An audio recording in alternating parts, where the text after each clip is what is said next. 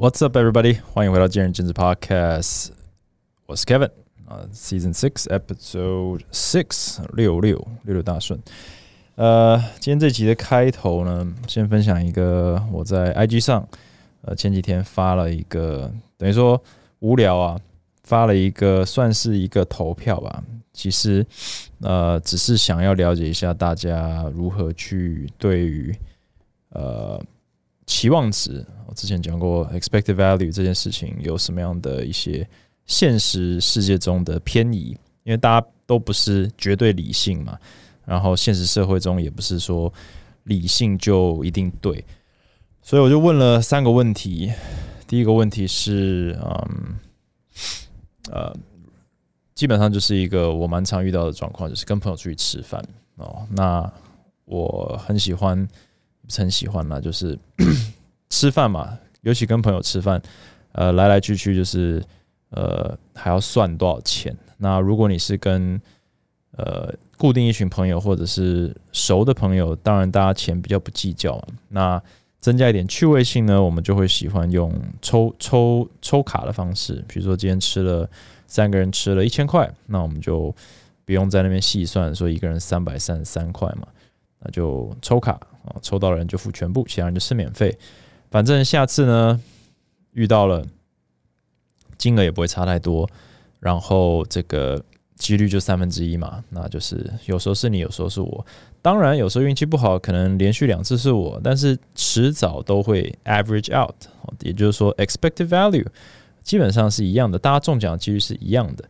那你今天就算把它这个很大量的去把它混合哦，你今天跟 A、B、C 朋友吃，明天跟这个 A、B、哦 G、H、I 哦五个人吃哦，一直的不断的换。从你个人的观点来说，其实几率也是一样的，对不对？因为你不会因为跟某个人吃饭，你的中奖几率就增加或者减少。所以其实从你自己的角度，只要你自己常常这个自己。这个每次吃饭都抽卡，你其实是不吃亏的。那你可能想说啊，我运气不好，如果我这个吃便宜的时候是别人出，结果每次吃贵的时候都是我出，那不是很倒霉？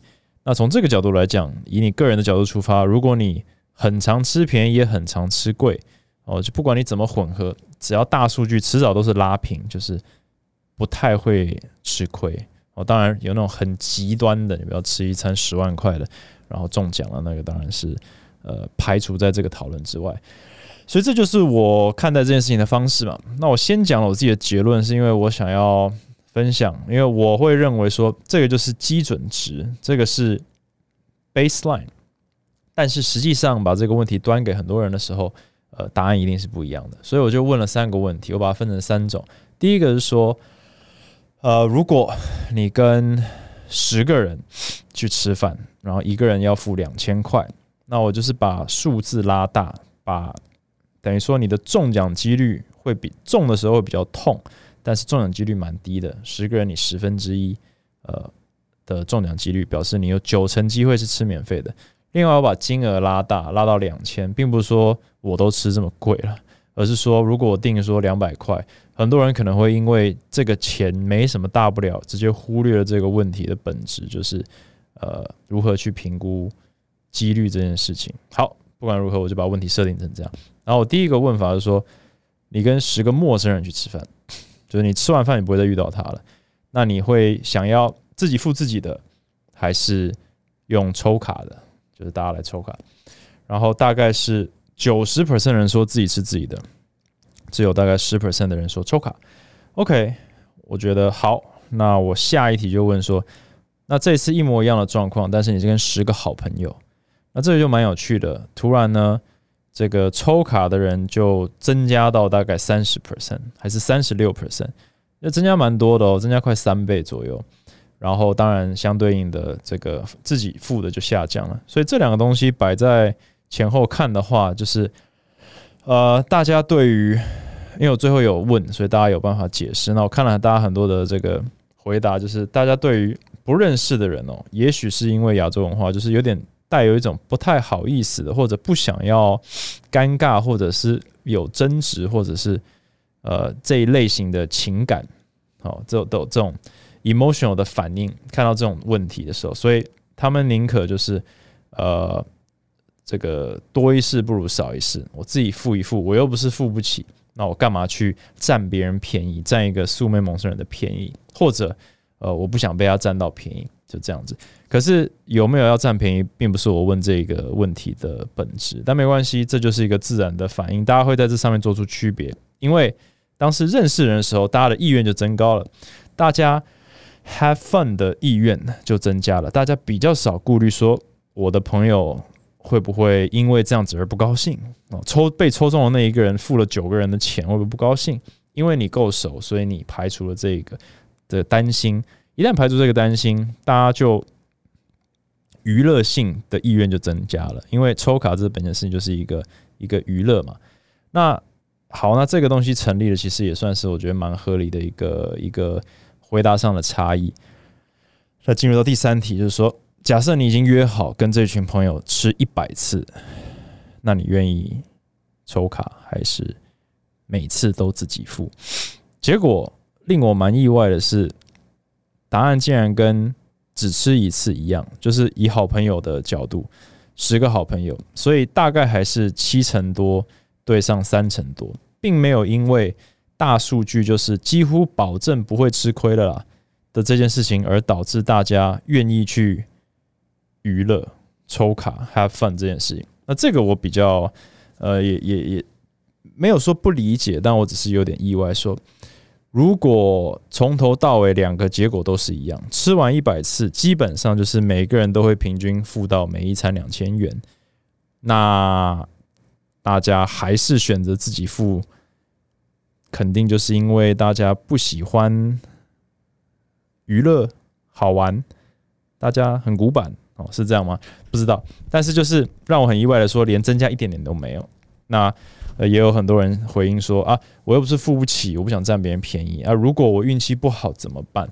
哦之类的。那这也就是让我呃讲到就是最后一个重点，就是结果论的问题。就是很多人他是用呃，如果发生什么事，哦，如果我运气不好，如果万一怎么样，而去做一个行为上的决策。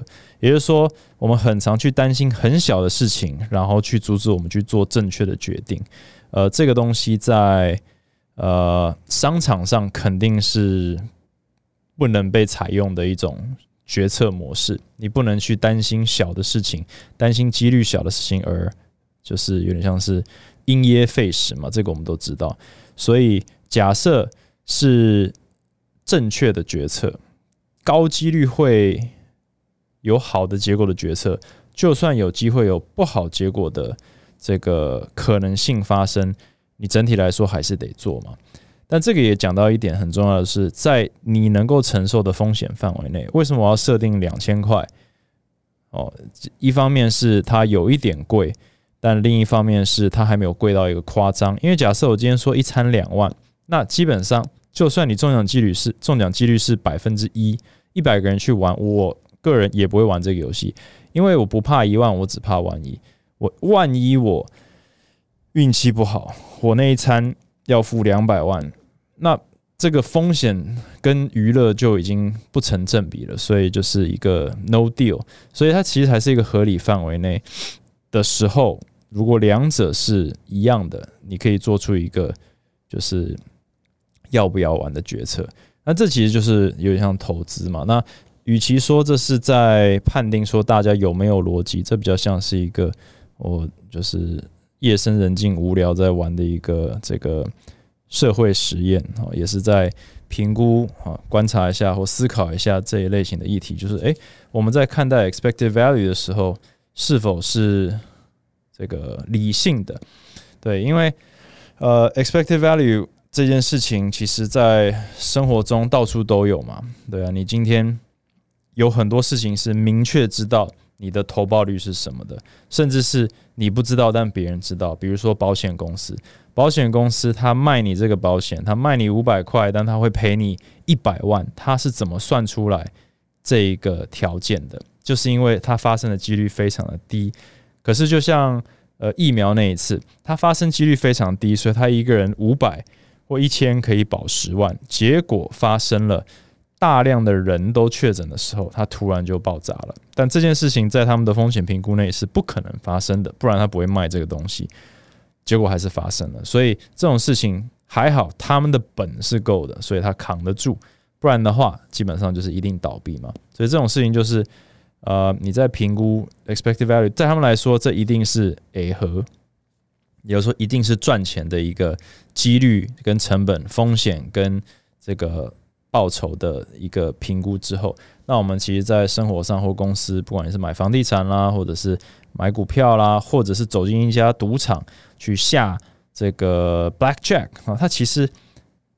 其实蛮好笑的，Black 就是赌场里面的 expected value 是世界上最清楚的。他明确的跟你说，你下一百块就会输两块，你每下一次就是平均输两块，看你要下几次。对，但是股票啦，这个房地产啦，各种投资基金啦，这个 hedge fund 啦，其实并没有明确的 expected value，哦，或者这个风险不明啊。所以这其实，嗯，我以前的这个集数才会说，就是财务金融这个市场为什么会有 Wolf of Wall Street 华尔街之狼，就是因为它才是一个超大型不明确赌局，而且玩家条件不对等，对不对？是最不公平的那一种。不过这个有点离题了。好，那这基本上就是今天的开头，就是聊一下我做的一个 social social experiment。那我其实想要小聊的这一集，其实我是在思考，呃，很多人还是 work from home。而且越来越多人喜欢 work from home，包含我在美国的朋友们。那 work from home 其实就是远距工作 （remote work）。对你今天不一定要在家里，但如果你能带着你的 laptop 在台北工作，你搭高铁到高雄，在高雄工作都可以。你的生活其实是赋予蛮多弹性的。那你再夸张一点，你在美国工作一点，你在欧洲工作一点，在台湾工作一点，这种环游世界各地工作的，比如说很多网红，他就是可以远距工作。弹性也是非常好的，但我最近听到一集 podcast，他们呃有两个算是老板在讨论这件事情，就是有一个老板他就说，哎，我觉得我蛮喜欢远距工作，因为我到哪里我都可以工作，我都有产值，我觉得没问题。另一个老板却说，他个人的偏好是员工 一定要进公司。哦，他理解我今天如果能够在家里哦电脑前面把工作做完。我其实就是省下了早起，然后穿衣服，然后吃早餐，然后开车去公司。在美国可能要开一个小时、半小时、两个小时都有开去，然后呢下班以后开回来，我可以省去一天可以省两三个小时的生活，然后我还是可以为公司 deliver，呃，他该 deliver 的东西，很合理啊。可是固然如此，他还是希望他所有的员工进到公司来上班。他的原因，我听完以后，我觉得蛮有道理的。因为他说，当你只是在远距工作或者 work from home 的时候，公司付你钱是在付给你的什么东西？是在给付给你的产值，就是你今天能够给我什么东西，能够给我什么报告，给我什么数据，你提供的 production 是什么？这就是你在 work from home 的时候。公司付给你薪水的条件，或者他在交换，他在换什么东西？他在换你的 production，你的产值。可是你可能想说，产值我在办公室里上班，你不就是也是付钱给我的产值吗？他说不是，我在你在办公室里上班，坐在老板面前上班的时候，they are paying you for your time。他其实在付钱买你的时间。第一个 work from home 或 remote work 是在买你的产能产值，但是 office 它其实也是在买你的产能产值，但它其实是包装在更大的一个里面，它在买你的时间。那时间的价值是什么？在 office 里面面对面，因为我以前也是做，就是呃，比如说就是就是 Amazon 好了，我们全部都在办公室里面。那里面的价值，并不是说我就是逼你来坐在面前，然后你不能乱跑之类，而是。我有感受到这个点，这是我蛮有一点认同他的地方。这个概念就是在我们是时间被买了，或者我们的薪水是因为我们的时间而而拥有某些条件。就是我们坐在那边，我们跟同事的互动其实是公司想要的。我们在公司之间的临场的沟通。今天主管有一个问题，他不需要打电话，他头一台问我一个问题，那个瞬间的交流，那个交换，它其实是创造一个火花，一个 synergy，一个 creativity，那个价值是必须要用买你的时间这个方式才能够获得。你今天在家，你基本上上线做完你的工作，你就下线，你比较不会坐在那边。去想说，哎，我打个电话给我同事来聊聊，他有什么想法？哎，你今天过得如何啊？有没有什么新想法？你昨天做了什么事情？然后在这个 daily conversation 之内创造一些火花。所以在成长方面，一家公司如果想要成长，它必须是用买员工时间的方式，也就是 work in office，它才有办法成长。因为你如果养了一群全部都是 work from home 的人。远距工作的人，你是 pay for their production，但是你没有办法买到他们的 creativity，买到他们的 growth，你不会有所谓的 research and development。我应该上一集就讲到，没有所谓的 R n d 了，因为大家都是做完事情，报告交上去我就下线了，没有留下来聊天，留下来跟彼此创造默契，留下来分享彼此的想法。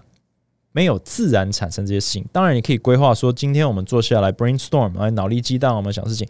可是那个就是，呃，人工创造，它比较没有办法潜移默化去创造一种一种能量。所以，呃，我回美国前那一年，我在美国银行工作。美国银行那时候，他员工有，呃，可能二三十万人啊，遍布世界各地。那时候他们。我进去的前几年，或者我进去之前的前几年，包含我在的那那时候，他们蛮有点在推广，就是呃 work from home。所以我那时候我在夏洛特，但是我的 team member 有五个，一个在 Florida，一个在 Boston，啊，一个在 LA，然后还有一个是在在就是北卡，但是不同的大楼。所以也不会遇到。然后我们的主管在 Boston，所以基本上从我进公司到我离开公司，我从来没有见过任何一个人哦。然后我坐的那个大楼的那个那一层也都不是我部门的人，所以其实我在那边工作或在家里工作，其实意思是一样的，也就是呃，他们就是把大家变成 remote work，可能是共享共享空间，也去节省很多的大楼。那时候可能。诶，对，那时候景气并没有很好，所以他们可能想说用这个方式去减少很多的固定成本、大楼租借的成本。可是，呃，我回来这么多年，现在回去的话，基本上全部都把员工全部抓回 office 里面了。原因是什么？不一定是因为我讲的，但是肯定是，呃，他有这个这个风水轮流，就是他有些公司就是觉得可以，有些公司觉得不行。但我觉得最有道理，其实就是 paying for time 这个概念，因为。呃，在家里工作这件事情，或者为自己工作，或者时间百分之百弹性的时候，你就会把时间切的非常的明确。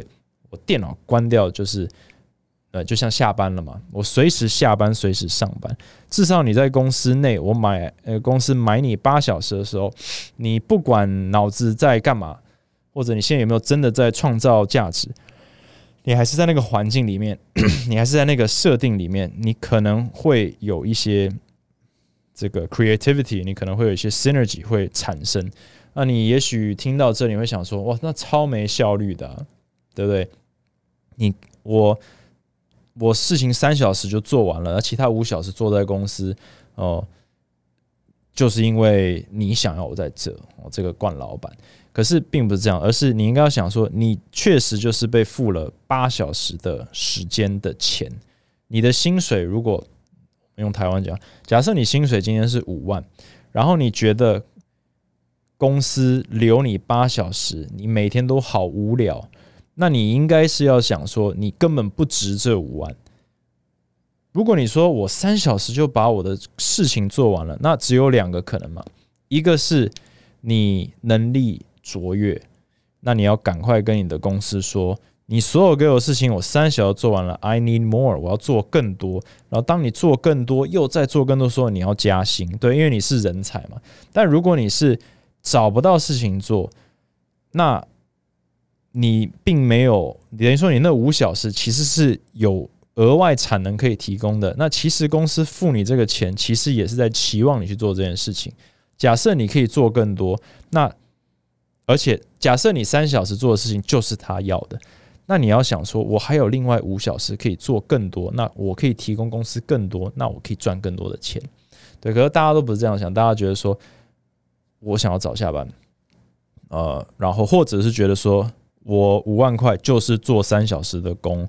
就够了，但大部分的时间都就是事事实并不是如此，所以嗯，我觉得这也是呃劳方跟资方这个看事情方式有点不同。那这位老板他就说：“我是在付时间，我就是要你在我的面前，因为这样子我必须要靠无形中让你创造出价值。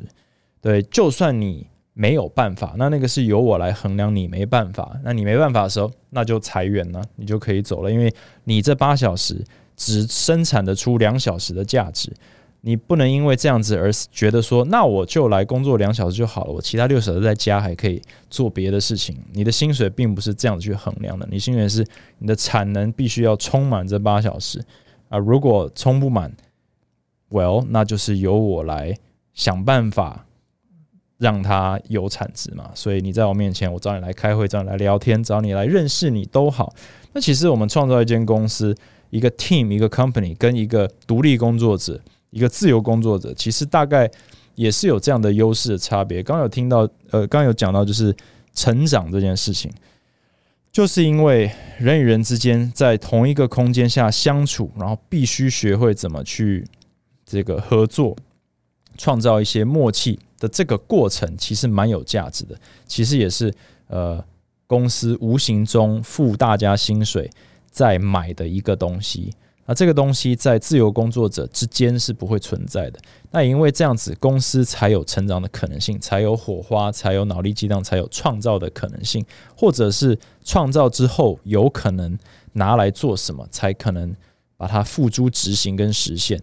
自由工作者这部分就比较没有办法，因为大家比较是上线、下线、开机、关机的这个呃成分比较浓厚。尤其如果你在家里的话，基本上就是坐在电脑前面处理完这个开完会，耳机拿下来，你就跑去煮饭了。对你就是完全 shut off，完全就是呃切换掉。那你不会在煮饭的时候还在思考说，嗯。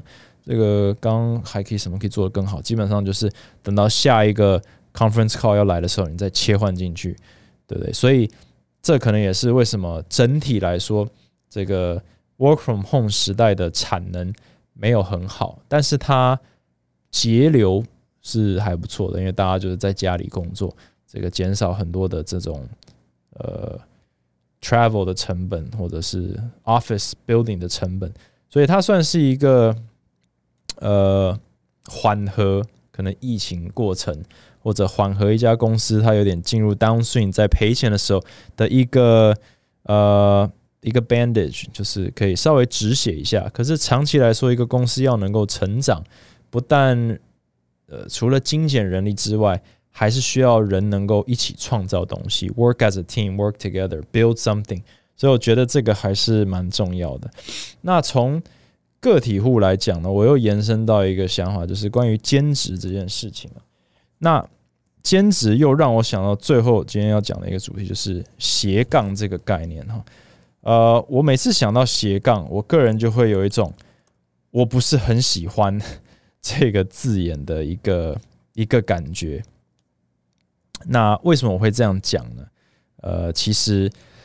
就是我们常说斜杠青年，哈，好像斜杠是一个令人向往或者是一个值得鼓励的事情。可是，这个到底 斜杠这件事情是为了什么？那呃，与其我来告诉你，我就问了 Chat GPT，哦，我就问他说斜杠的定义是什么？他说斜杠呢是指一个人拥有。哦，追求或展现多种职业身份、兴趣等等，哈，也可以说多重身份或跨界。而这种现象发生在现代社会中呢，就是大家在追求多元发展和个人成长的同时，希望透过不同的身份和角色展现啊，实现自己的价值和创造力。讲到这里呢，他提到跨界，讲到跨界，就让我想到我其实有去上海，呃，几年前去那个受邀去上海讲了一个，算是一个小小演讲吧。那是以那个大陆一个培训机构叫 One Fit，然后那时候他们有一个工作，每年会有一个工作室，呃，高峰会吧。然后有一年我和这个台湾几个。工作室的老板就受邀，那我就讲了一个主题，就是如何。我那时候主题这样写，就是有“跨界”这两个字，呃，如何用跨界思维经营好一家工作室。呃，我之所以会选择，就是因为我个人认为我就是一个跨界来做的人。因为在我开健身房之前，我是完全跟健身产业的 business side 经营这件事情是没有任何呃。沾不上边的，我是一我有在运动，可是世界上有运动的人或者热爱运动的人非常的多。你喜欢运动，不代表你就可以开业嘛，哦，或者就不代表你可以开健身房嘛。但是为什么我当时认为我可以？那这个我的演讲内容我不是那么的记得了，但是概念肯定还存在我的脑海之中嘛，毕竟是我自己的主题。就是我当时认为可以成功，是因为我认为我对于呃。一方面可能财务哦数字的掌握有，那我对于这个健身产业呃需要的一些东西，跟我个人的能力的媒合，我有一定程度的了解跟自信。也就是说，我在过去的工作当中所累积的经验，我认为是可以带到这个我完全可以说完全不知道呃是如何的一个产业。也就是说，我可以带着我的能力。哦，去跨过去，然后在那边展现。也就是说，我是已经有一些现成的能力可以带过去，而不是过去学东西。当然有很多东西要学，但是它的基础就是基本板块是可以横移过去的。那嗯，他这边举一些例子，例如，一位律师，同时也是一名作家、一名网络创业家，也是一个志工，或者一个艺人兼音乐家、设计师、社会活动家等等。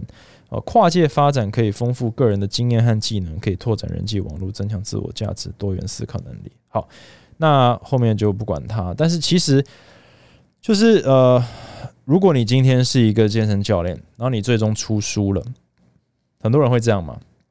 这个叫做斜杠吗？这就叫斜杠。可是他为什么能够出书？是因为他在教练这一方面，他可能。有足够的组织能力，他有说故事的能力，他有分享的能力。那到最后，他找到另一个切入点，就是诶，有健身产业之外的人对于健身产业内的事情有兴趣，那我把它分享出去。其实所有的教练都可以，但是你可能少了沟通的能力，你可能少了号召力，或者是个人的魅力，所以你比较没有写书的机会，你没有办法斜杠出去。或者你够有名，你可以开始卖东西，或者是可以开始卖营养品，这也是斜杠出去。可是前提是什么？前提是你是够有知名度的教练，有人想要听你讲话，你身材够好，你长得够帅，这些东西斜杠出去，它是建立在一个基础上的。你今天要开健身房，你要建立在什么基础上？你只能，如果你只建立在你很喜欢健身产业，可能不够。你建立在你有这个行销的 know how，你有财务管理的 know how，你有管理人的 know how，或者是你有这个招募人的 know how，你可以斜杠过去，我觉得可以。但是很多人就会误会斜杠这个词，甚至去盲目的追求。所以我就问 GPT，呃，大家容易误会的是什么？那讲的我觉得呃还不错。这这个就让我有点觉得 GPT 还蛮蛮恐怖的哦，就是。呃，学习的速度很快哈，基本上大概可以跟上我们一般人的尝试，或者是就算你是专业人，他大概可以抓到八十 percent 的资讯吧，我觉得是蛮厉害的。斜杠这个误解或误用呢，第一个误解是随便换工作哦，大家会认为斜杠就是换工作呢，就是追求短线呢。我今天做做这个，做做那个，我去 Seven 那边打工看看，不喜欢健身房当个柜台，不喜欢。去律师事务所做一个这个这个行政，不喜欢我这叫斜杠啊，我什么都沾一点。那这个其实是很大的问题，因为你比较像是在横移，然后你并没有把前一份工作的能力带到下一份的话，其实我觉得那完全呃，称不上斜杠。那另第二个，他说误解为忙碌而不专注。有些人会误解斜杠为着不专注、分心或缺乏决心。但如果你真的是这样的话，那确实你不是斜杠，因为真正的斜杠者呢，他具备有非常清楚的规划，他自己知道自己的本业是什么，他知道他是从哪一个利基，他是从哪一个基础呢去杠出去的。他并不是说我有三份工作。如果你今天斜杠，你今天如果是一个教练，然后你还开 Uber，然后你还在旁边，呃。我随便讲好了，在旁边帮家里卖水果好了，这三件事情，这不叫斜杠，因为这三个事情它并没有，它并，诶怎么讲？就是这三件事情，它比较像是你兼了三份工作，而不是你真的斜杠出去，因为它并没有办法帮他彼此之间可能没有办法帮助你，然后你这个多重身份之间的转换呢，其实是并没有，并没有什么连贯性的，也就是说我。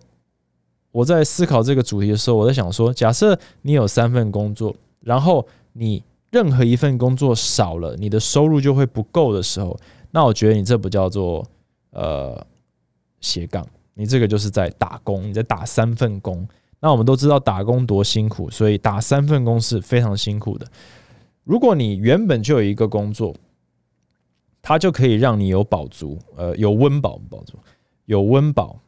这时候，你在这边延伸出去的工作，去做额外的东西，去创造或者获得成就感，我觉得那个叫做斜杠。就像刚刚那个 GPT 给的例子，你一个律师，你去写了一本书，律师的工作你做好了，你再延伸出去去分享，比如说你的心路历程啊，或者你是呃这个可能接的最最厉害的 case 啊，你去写了一本书。那个是建立在你的本业之上，你斜杠出去，你现在多了一个身份，你又是律师又是作家，我觉得这个是非常合理的斜杠。对，所以，嗯，如果你今天是一个教练，然后我会讲，因为第一个想到就是你有很多的教练，他在这个竞争激烈的状态下，一定开始感受到压力，所以很多的自由教练或者是呃。比较新进产业的教练在工作室里面，他业绩不好的时候，他一定会开始思考我要如何赚到更多钱。那当长期经营教练这一块，他不知道怎么做，或者累积不够快，他这个月就需要钱的时候，他一定会开始分支出去。但是这个就不叫斜杠，这个叫做为了生活去多打工。哦，嗯。那我觉得这是一个 slippery slope，比如说你一旦踏上那条路，你一旦开始这个早上当教练，晚上开 Uber 的时候，你其实已经把自己更压下去一种没有办法呃找到可能你可能没有办法找到自由的这一条路上，因为你。已经开始用更多的时间换金钱。你不但在教练端这样做，你还在下班后找第二份工作也这样子做。这有点像是就是，呃，就是远水救不了近火的一个很尴尬的状况。但你你有时候你叫 Uber，你可能看到一台 Tesla 来，然后你跟那个老你跟那个 driver 聊的时候，他说：“哦，我是就是自由业，我不自由业，就是我是自己创业。那晚上无聊睡不着，出来开个 Uber。”这个算是斜杠吧，因为他本业是 OK 的，他那个单纯就是兴趣，根本不要讲斜杠，那是兴趣。但如果你今天是不开 Uber，这个月的薪水 或这个月的收入会有点不够的话，那那个不叫斜杠哈，那个美其名就是兼差或者是这个兼打三份工。那第三个误解是把多种身份呃混为一谈，哦，就是斜杠者呢，就是呃。没有明确的这个职涯方向嘛？可是真正的斜杠，他很清楚的知道他的角色是什么。呃，如果我知道我呃我的本业不是 podcaster 嘛，我们今天假设 podcast 可以赚钱好了，很明显没办法赚钱。呃，但是我们假设录 podcast 或成为一个知名的 podcaster，像古外这样是可以赚钱的。呃。但如果我的本业是健身房的老板，然后我呢分享我在健身产业的想法跟 know how，然后导致我的频道大红，然后开始赚钱。我这个算是这个斜杠出去了，对。但我的角色很明确嘛，我的本我的本定位是什么？我的 podcast 定位是什么？这两个角色我没有混为一谈，我不会突然觉得说我是一个健身 podcaster，这是我的本业，然后我偶尔开个健身房，并不会有这样的，所以他。我会有办法很有效的去管理我的时间，说我我本来花的时间在这边是多少，那边是多少，然后我靠的是什么？我什么东西不见了是没有关系，我什么东西不能不见，这样子。但如果你今天是没有本位的，你做什么都可以，你三个工作少一个都不行，但是呃没有一个是一定要的，你就会非常的混乱。那我觉得这也是一个一个很不好的一个设定。那我之所以会去想斜杠，就是我看到很多的教练都呃会考虑这件事情，可是出发点可能都是因为现实面的压力，就是我钱不够哦，钱不够，那肯定要去做什么事情。可是我觉得，与其这样，你不如去思考，如果你在你的工作上没有办法赚到你需要的钱，或者是你在的工作上。没有办法赚赚到你认为你应得的钱，那你不是应该去思考我应该要去哪里再找一份工作，而是说你在这份工作上为什么做不到老板的要求，做不到市场的要求，做不到同事竞争水平的要求？这个问题如果你可以回答，你就可以解决你现有的问题，你也比较有机会去斜杠出去。如果你今天误用斜杠的概念，就马上开始说啊，我要这个我要开研习。哦，我要这个当讲师，我要当主管，哦，诸如此类东西，你没有去思考这些，然后你就想要杠出去去赚更多钱，你一定会就是碰一鼻子灰。你会发现说，当讲师怎么这么难？诶，开健身房怎么怎么赔那么多？呃，当主管怎么赚更少？哦，这些问题都是。很显而易见的，而且都是观念不正确的教练很常会问的问题，就是：哎，我想要当主管，哎，可是我这样算一算，好像赚的比我原本还少，哎。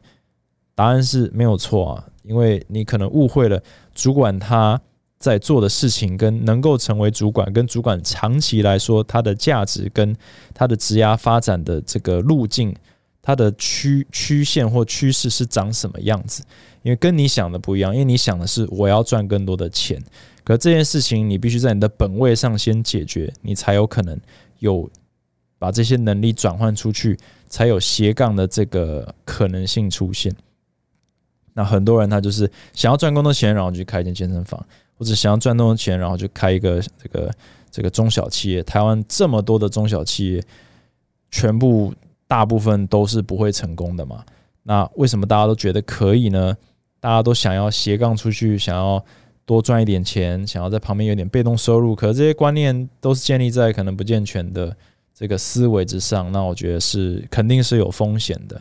嗯，所以啊，如果你是健身产业的教练，呃，你如果有一点开始走上那条路，就是有一点点被被生活逼着要开始做一些呃。不是教练的事才能够糊口饭吃的话，你可能要稍微思考一下。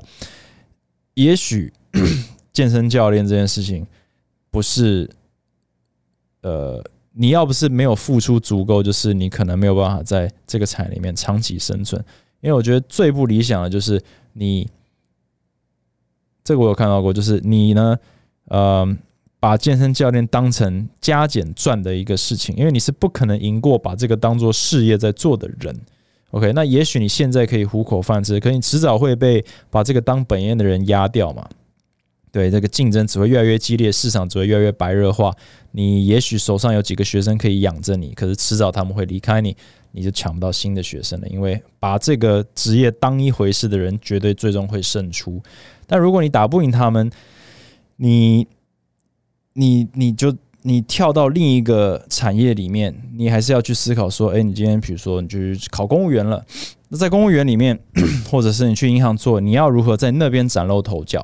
崭露头角，去获得主管的青睐，去获得升迁的机会，去表现良好。其实这些能力，在你现在在所处的连锁健身房或者工作室里面，就是你可以习得的能力。哦，并不是说你逃离了健身产业，逃离了工作室，你的你的人生就一片光明。因为你如果是用这个心态来做的话，你其实并没有学到可以允许你转换不转换跑道，或者允许你未来真的成功做好一件事情的时候去斜杠出去的机会。嗯，所以这个东西呃，我觉得蛮值得大家思考的。OK，那这一集大概呃略短了四十几分钟。那我们这一集就先讲到这里。如果你对于这集有什么看法、有什么想法的话，欢迎到 Apple Podcast 或者是 Spotify 帮我按个五颗星留言，或者到我的 IG Acrobatic A K R O B A T I K K，然后跟我这个留个言，然后然后我们可以这个交换一下意见，这样子。